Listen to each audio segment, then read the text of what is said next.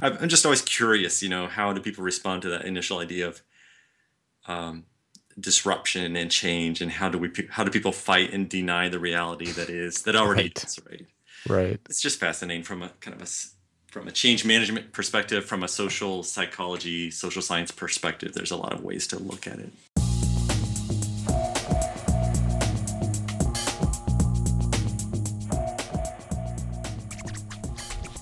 Realize you got to make decisions without having all the data that you want to have. And and that that you know if that's all you can do you make a decision you have limited information and then you just decide the next thing to do is just go out and start talking to a lot of people um, and listen very well and try to ask questions and put them at ease so they can just speak their truth right? And you know that's been the best thing for me this spring is just getting out and talking with a lot of new people. And it's been really encouraging for me because they're all telling me um, that it's great. What i'm doing is a great idea and they and they see the need for it for sure. So it's just a matter of for me it's been showing me again you got to tailor your sales packages to make sure you have some packages that create an easy point of entry right into your larger packages That's my guest, Gale Stafford, talking about what really is one of the most difficult parts of positioning a consulting business. It's really that it's that nasty combination of having less information than you would like to have and a high stakes decision. Fold those two together and it's uh, instant anxiety fest. Gale is actually an independent consultant who helps tech startups become exceptional at management and I wanted to talk to Gale because he is, while technically still in the positioning process, he's he's at the end of that process. He's chosen a position and he's really in that late validation, early execution stage of the process. That means he has recently dealt with some issues that are always a big mystery, always a, con- a cause for concern and anxiety. Questions like how do you properly validate your focus on a particular market segment? How do you prevent fear and doubt from derailing you? How do you get started executing on a new position after you've made that decision? What are the first steps? Gale talks about going through and finding his own answers to all those questions. I'm Philip Morgan. This is the Consulting Pipeline podcast, where we talk about building your consulting pipeline through positioning, education based content marketing, and marketing automation. So, Gale, who are you and what do you do? I am Gale Stafford, and I'm a management advisor for tech startups. And I work with people who want to become exceptional in management. Nice. So um, let's dive into that a little bit because I'm interested in, in uh, making sure my listeners understand exactly what you do. So when you work with a startup, like what are the kind of challenges you help them with, and what are the kind of results that come out of that that work together? Sure. So, you know, startups can fail for many reasons, but it's usually due to a combination of three. Uh, one, you could have a product no one wants. Uh, two, you run out of cash. And or three, you have just the wrong team for the project. Uh-huh. And so I work on number three. I work on helping startup founders and uh, CEOs to assemble and develop their ideal teams. And a- a lot of that is about hiring. It's about hiring the right people. It's about coaching and developing people on the job, you know, in the work itself. And it's about keeping people engaged and motivated and, and maybe even inspired uh, as as they you know build the product with you or build your startup into a real thing. So right. so that's the focus of mine. I have a lot of experience with pr- IT teams, software teams, uh, over 15 years experience in that in that Mhm. area. But I, I focus more on the management side of, of the hiring, coaching, developing people, and also helping management decide when it's time to let people go, which is a very hard thing, uh, especially for new managers to do the first time. Yeah, um, I'm uh, a friend of mine, uh, Marcus, is is helps people with er, not just people. He helps uh, technical agency um, owners with the same kind of issue. And from talking to him, it really strikes me that the skill set of managing people is so different than the other things that make for success in the world of software and technology. Is that your experience as well? That you can just be amazing at product vision and executing the building of a product and, and a company, but then you're just 10 levels below that when it comes to management. Yeah, that is the normal experience, I think, for everybody that uh, begins their career as a technical professional of some sort who then moves into a management uh, or leadership position. The, the normal experience is to be overwhelmed, to feel underqualified and underprepared, and, and to the extreme, to feel really underprepared for, mm. for the job of, uh, of management, right? Right. So it, it is a very different skill set. So that is, you know, the first thing I tell people is you're, you know, you're not alone in feeling that. That's the normal experience that we all went through when we got thrown into that first you know management position and and it's just uh, it's it's only because the, the, really the way we learn is through experiential uh, learning on the job and you can go to courses on management but until you're actually sitting in the seat you know in the driver's seat right. you know, running an organization or running a team um, you don't quite know what it's like right? Yeah that first time you have to um, correct somebody's uh, behavior or even fire somebody is it, it, there's not much that can prepare you for that right? Other than doing it and and maybe having somebody to coach you through it. That that's it.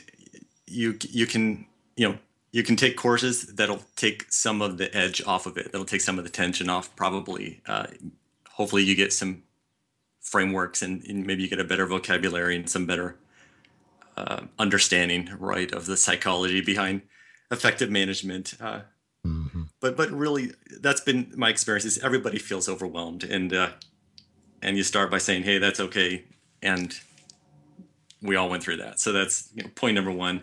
Yeah. But a lot of people, in my experience, don't reach out for help. So that's why I think it's important for especially people in tech startups to reach out for help. Either reach out to a peer uh, in another company who's in a similar role to yours, or just reach out to someone within uh, your management team mm-hmm.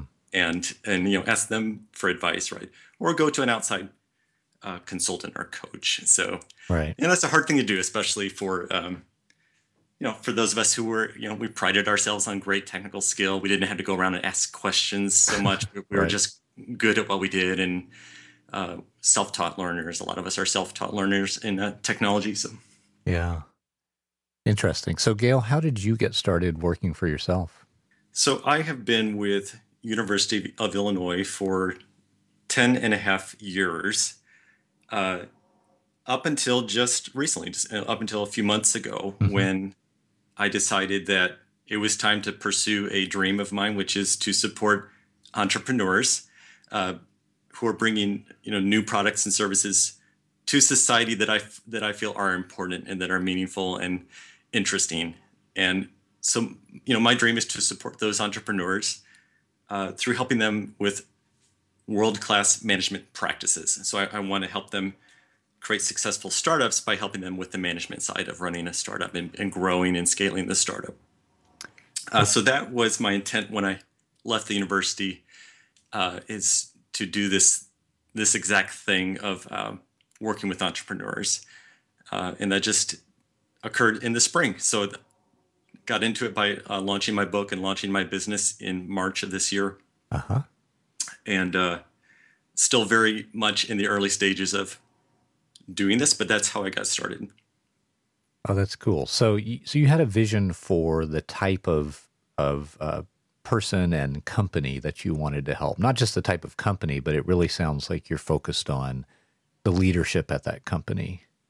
Yes, and it was and when I when I started it wasn't all clear to me and and I think that's even though right now when I talk about my business I have a lot of clarity about who I can best serve back even just a few months back, I still wasn't completely sure that I could in fact succeed with a consulting firm focused entirely on supporting entrepreneurs. And I still, and, and we can get into that, of course, today. I still sometimes ask myself and doubt myself, right? And wonder if I should maybe choose a few, you know, other focuses that I could also serve um, different types of businesses besides the tech startups. So, what's going on in your, you know, in your mind as you, um, you know, as you think about that niche or that audience? How do you, uh, how do you kind of evaluate whether you think it's got enough vitality to support you, at least you, you know, maybe others serving that same audience? Do you look to the competition or uh, how do you, you know, how do you make that evaluation? I think that's a, that's an excellent question, and that's asking that question and gathering data to either support or you know f- or to, to sort of fail my hypothesis you know test it and fail it or I, I think that's a very important question. So i would say the the way i look at it is i look at what do these tech startups pay per month in their salary uh, to their employees.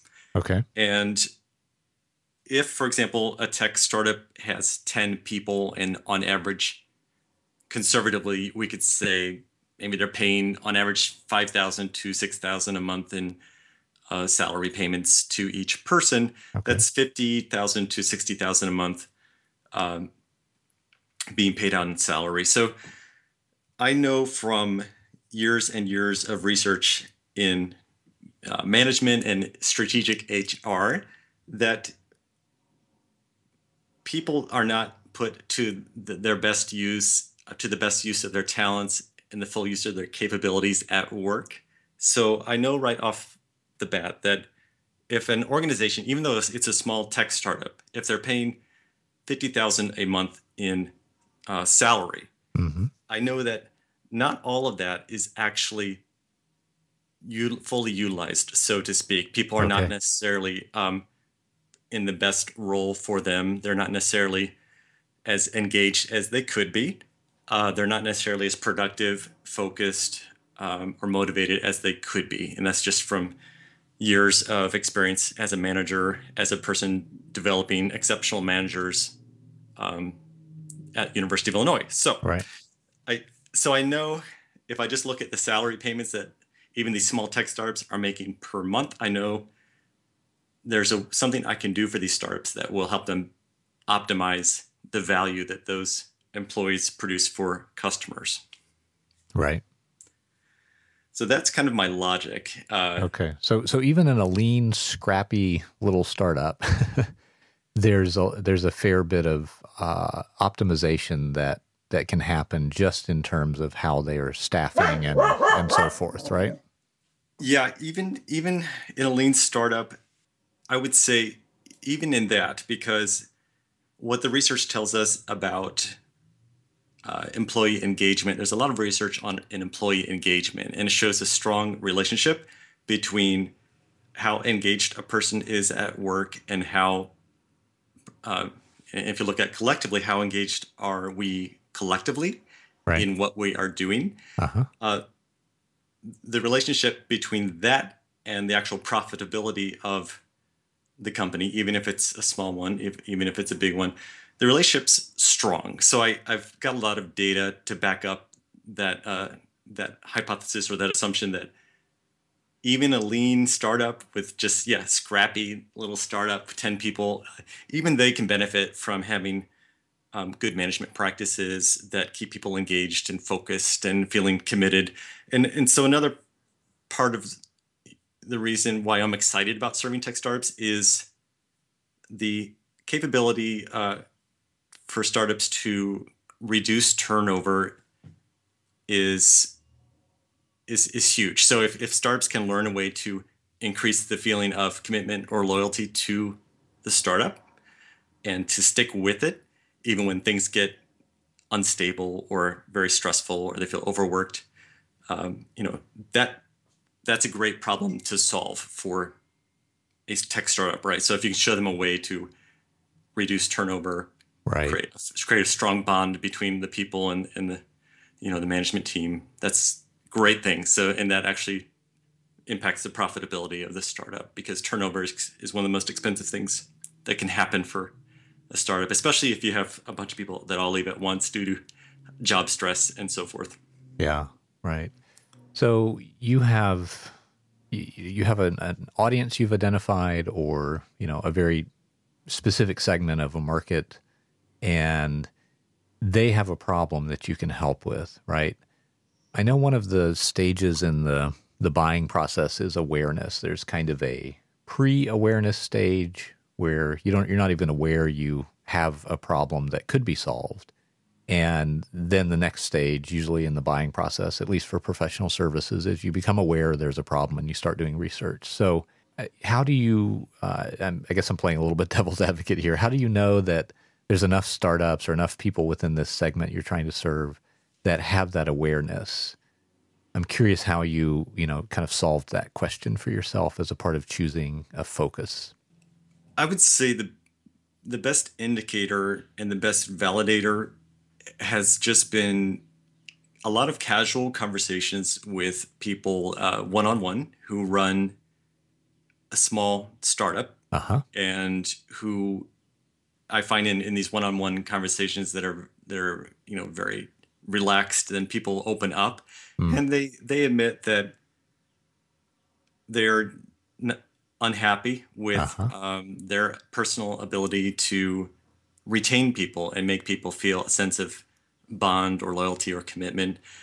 Uh, and they and so and another thing I hear is that and I was talking with someone just this week about how he watches the news um, and different discussion forums for comments that other you know other tech startup founders and executives make um, about oh how hard it is to keep these uh, millennials engaged and um, you know loyal to the organization. So mm-hmm. if they do all of a sudden, if if five key people just up and leave one day, right? Uh, the comment that was made by this CTO at a fairly young startup was it was it was a case of millennial fickleness, right. meaning meaning that it wasn't any fault of the management. They did, they were completely, you know, not at fault. It was just some strange attribute of this generation. Okay. And and and that tells me that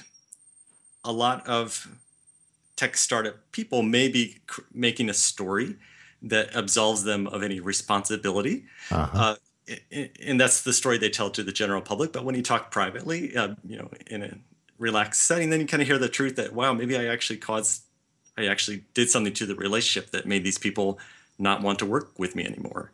Oh, interesting.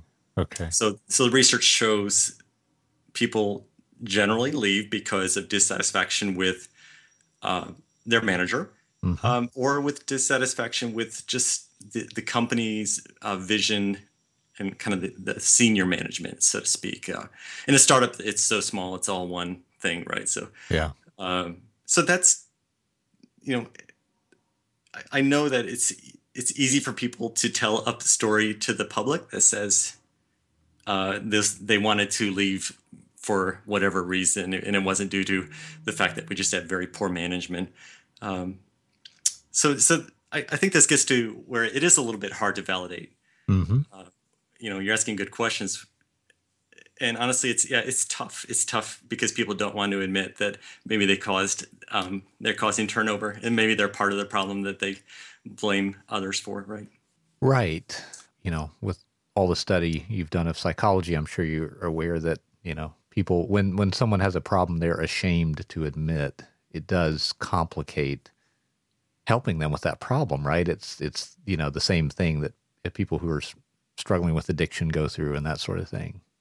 Not that it's on that exact yep. level, but when there's shame involved, everything gets harder. Yeah, and that's I'm, I'm finding that this the sales process is it t- it does take quite a bit of uh, sensitivity mm-hmm. um, compared to say selling um, development services. Uh, you know, right. when you're selling services that address really really human issues of uh, you know hiring, firing, uh, and, and, so forth. Um, you know, it's kind of high stakes stuff, right? So right. this is, and I'm still learning that, and I, and uh, I'm learning just partner with people that know more than I do, and partner with people that have more experience um, talking with uh, prospects and and doing that initial consultation, right? To, mm-hmm. to build a, a, business case for why this uh, why this would help. So still very new to all this. I, I don't want to sound like I, I know that much because I'm still very much a beginner.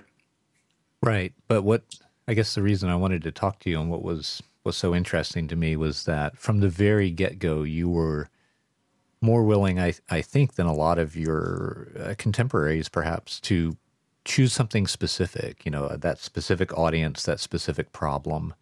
I mean, startups have you know a hundred problems, and um, you know, uh, retaining people is just one of those problems. Uh, and I know that you help with more than just retention, but um, what made it feel like you know that was that was worth doing? Did you uh, did you see something in your previous experience that uh, made you choose not to take a more general approach? I'm kind of curious what your thinking was around that. I would I, I would say my past experience with attempting to sell consulting services. Uh, it, I was doing that more on the side while I had a full time job during the day. Right. And past experience showed me when I thought I could help anybody in any type of company, um, or at least oh, if I thought I, I could help a wide range of companies, such as higher ed IT organizations, such as large IT organizations in a nonprofit and tech startups right. and other categories. When I had all these options in front of me, I found a little bit paralyzed in my ability to actually go out and market myself. Oh. So so that was I think the huge breakthrough when you know starting when I started talking with you, the breakthrough I had was that if you get specific about who you can best serve and who you're most passionate about serving, if you get very specific and narrow down the options, it then makes a lot of things easier. And, and I can get into more detail on that. And, and uh, another thing I'll add here is that I chose partly I chose Techstars because I knew from the data on management and organizational performance and team performance that the leadership matters and that the highest performing teams um, have certain conditions that cause them to, to become high performing. Right.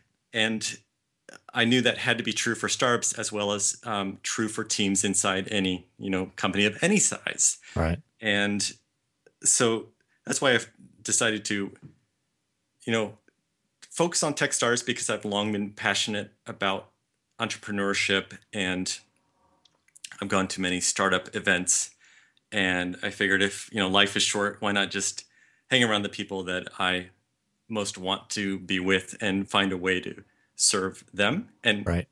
create value for their business. That's interesting. So, what did what did you find when you took a more focused approach yeah, I know from other conversations we've had that you have, um, you know, like tested out trial versions of a positioning by, uh, say, going to a meetup and talking to people. What what does that? How does that go? And you know, what do you look for to to get in terms of feedback that tells you you're on the right path?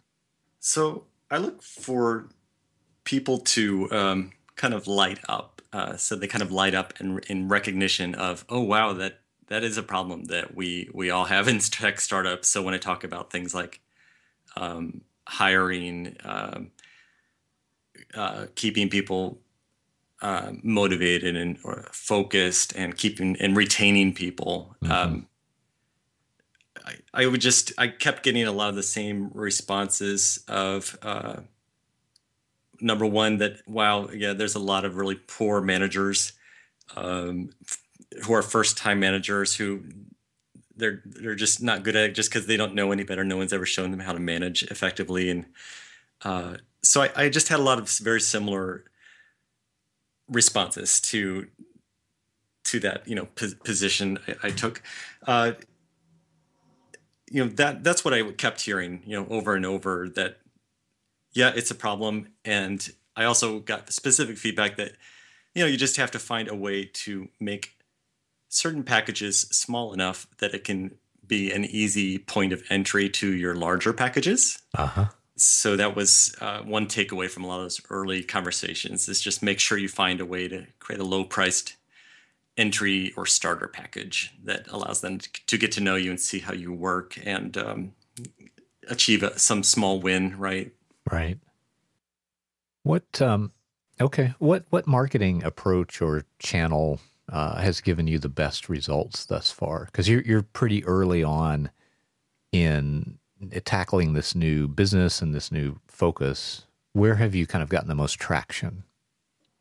I would say through existing relationships and in particular through you know going to people that i have already uh, been in touch with over the past few years that's right. that's been quite helpful and and for sure one of the most important things you know for anybody to do is to even while you know when you have a day job a full-time commitment to a day job uh, make sure that you're you know cultivating relationships uh, outside of that that mm. company or organization. Right. uh, that served me well because i've been you know growing a network across um, the midwest and the west coast for for years now. Right. Uh, and so, so that's number one. I think that's the best place to start. Uh, and secondarily I was able to, because I had chosen a specific niche, uh, I was able to easily identify people to partner with to do uh, a joint venture with. So I found an, an executive coach who also um, has an interest in serving, among other uh, clients, tech startups and, uh-huh. and founders, CEOs of tech startups. So it was easier because I had chosen the niche and gotten specific about who I serve. Right. It's much easier to say, "Oh, we have a par- partnership opportunity. We should talk." And let's and and now you know, as a result of that, we've been talking, uh, you know, several hours a week now for the past couple weeks. Oh, that's interesting. So yep. you kind of you get in a little faster in that situation because you share that in common, right? That common focus. Exactly, and that that was that was one of those moments uh, when I said, you know, gosh, I'm really glad I made that choice to get specific about who I serve. Uh, and you know, I would say another benefit is just things. A lot of things got easier when I was focused. You know, including um, it was easier to write marketing copy. It was easier to write uh, articles. You know, right. You know that I post to like LinkedIn. I post that's another marketing channel I'm using It's just posting um, interesting articles to LinkedIn. Yeah. And uh, another interesting channel, uh, if you want to call it a channel, is just meetups. I go to tech meetups here in San Francisco and the East Bay. And that's been great, you know, just to, to meet people and validate some of my um, ideas, right, around what tech startups need to effectively grow and scale. I've got two questions for you. Um, one of them uh, I'll ask in a second. You, you said there have been these this moments when you, are really happy you chose a focus, and I want to know if there have been any moments when you were not happy that you chose a focus, or you you said uh, I've made a mistake. But before that, you mentioned that you've been developing a network for some time now, and I'm really curious if after that point when you said, "Okay, I'm going to focus on this," you know, this audience, this problem and and then you articulated that to your network. I assume at some point you said, "Hey, I have a, a new focus or uh, something of that nature." Did people say, "Why did you change?" Or did you get any kind of pushback or questioning from those people who now, I guess, saw you in a different light? Most people, because this was a brand new thing that I, I just started, uh, most people thought, "Hey, you made a good decision." Uh, in okay. a few cases, yes. In a few cases, I got some pushback, and uh, and it, it, was definitely a test of my uh, commitment and my my belief confidence in myself, right, to mm-hmm. to to adapt and serve the needs of you know a much smaller, faster moving uh, micro company that, that a startup is. So, right. I, yeah, there were moments where where uh, I doubted myself, right, and I said, you know, have I have I done the wrong thing? And right. and you know, and I kind of feel a momentary state of panic and right. fear, right, just kind of creeps over you. And uh, yeah, there were moments like that. It did it happen for me. I talked to a lot of people about this. I think it happens to everybody. What uh, I mean, did you just kind of ride those out and say, well, you know, we'll see if tomorrow looks any better, or um, you know, how did how did you deal with that? Yeah, I, you know, for me, it was about letting the uh, fear come up, be aware of it, and in a sense, try to examine what's behind it. Uh, and I couldn't see much of a rationale behind it. Mm-hmm. It, was just, it, to me, it was just fear, and there wasn't much of a a reason. It's just this panic of when we change a lot of things. You know, part of us fights back at change, right? So, right. I, I just I was aware I was feeling it, but you know, you know, I said I'm not going to dwell on it, and in fact, I want to make sure I, you know, get back to my program and work the program. So th- that was that helped me to refocus on okay, who is it again that um, is out there today that probably needs my help that doesn't yet know me, uh, that needs to know about me, and how can I find that person or those persons? And and so you know you can use the fear in a sense you can kind of use that energy to uh, create more sharpness and alertness and maybe maybe create a bit more quickness to the way you operate. So i actually i use those moments to actually kind of kick myself in the butt and, and move a bit faster to reach out and you know go to more meetups and get out and talk to more people and make sure i'm validating my ideas better that's great light lighting a fire under yourself, fueled by the fear. Yeah, That's because great. yeah, I think fear. You know, any emotion you can make it serve you and and turn it into somewhat of an advantage, uh, if if if you intend to. So that I think part of that's part of a success factor in any you know career, especially those of us who are doing something uh, that's more risky, right? Going on your on your own can seem pretty risky compared right. to the safety, the feeling, the relative feeling of safety of being a large organization with a steady paycheck every month. So that was another time this year when I just said, "Oh, oh crap, what have I gotten myself myself into?" Right when I said, "I'm not getting that monthly paycheck anymore, um, and it's all on me to go out and get get business." And right. Yeah. So, if you were going to counsel yourself from um, earlier this year when you when you or maybe even six months ago when you were still considering this transition, maybe had not done it. What what would you tell yourself from six months ago to make sure to do in order to kind of smooth the way or or make progress more quickly or just you know make it go better? What would what advice would you give yourself? I would tell myself to be more decisive and be more fearless, uh, meaning that just decide on something, decide on a segment of the world and a segment of an industry that you want to serve. And once you've made that decision, you know, move quickly and go out quickly and try to validate your ideas about what are the painful, expensive problems to solve for for that you know segment of that industry. Uh, you know that's what I would tell myself is to realize you got to make decisions without having all the data that you want to have, mm-hmm.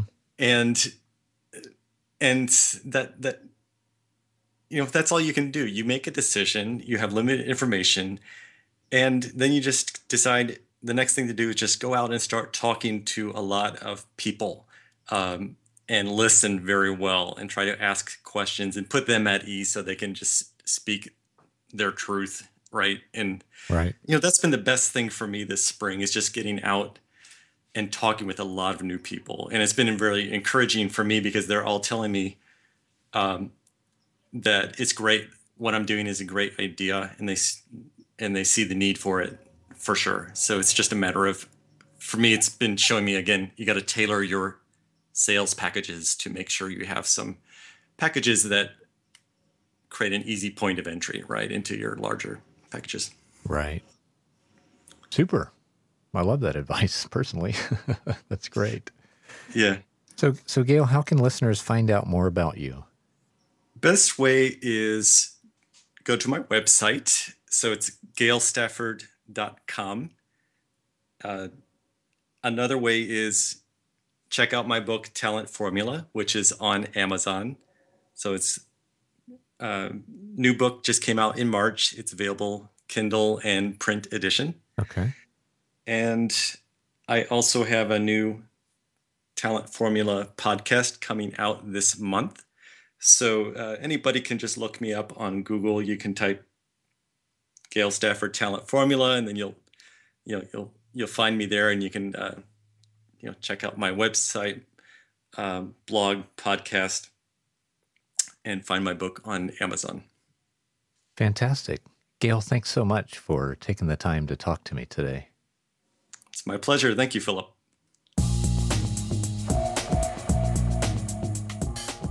That's it for this episode of the Consulting Pipeline Podcast. Thanks again to my guest, Gale Stafford. Again, you can find Gale online at galestafford.com. That's G A L E S T A F F O R D.com. And his book, The Talent Formula, is available on Amazon.com. You can find more episodes of this podcast at consultingpipelinepodcast.com. I'm Philip Morgan, and I hope to see you again next time.